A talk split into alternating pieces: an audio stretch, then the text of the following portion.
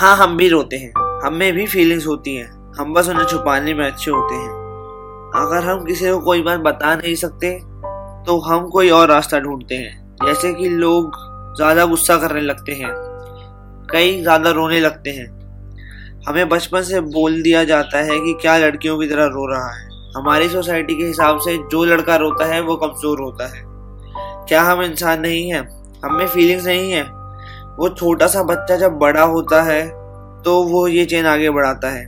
लड़कियाँ बोलती हैं कि उनकी लाइफ बहुत मुश्किल है। पर कभी किसी लड़के से पूछा है कि उनकी लाइफ में क्या चल रहा है? लड़कों को ये बोल दिया जाता है कि तुम लड़के हो, तुम नहीं समझोगे। कुछ लड़कों को बोला जाता है कि वो बहुत गुस्सा करते हैं। क्या कभी किसी ने उनसे पूछा है कि वो इतना गुस्सा क्यों करते हैं? या फिर किसी ने उनसे प्यार से बात की है? मेरे हिसाब से हर गुस्सा करने वाले लड़के के पीछे उसके इमोशंस होते हैं, जो वो किसी को दिखाना नहीं चाहता। मैं बस इतना बोलना चाहता हूँ कि फीलिंग्स दोनों की होती है, चाहे फिर वो लड़का हो या लड़की। बस लड़के अपनी फीलिंग छुपाने में अच्छे होते हैं।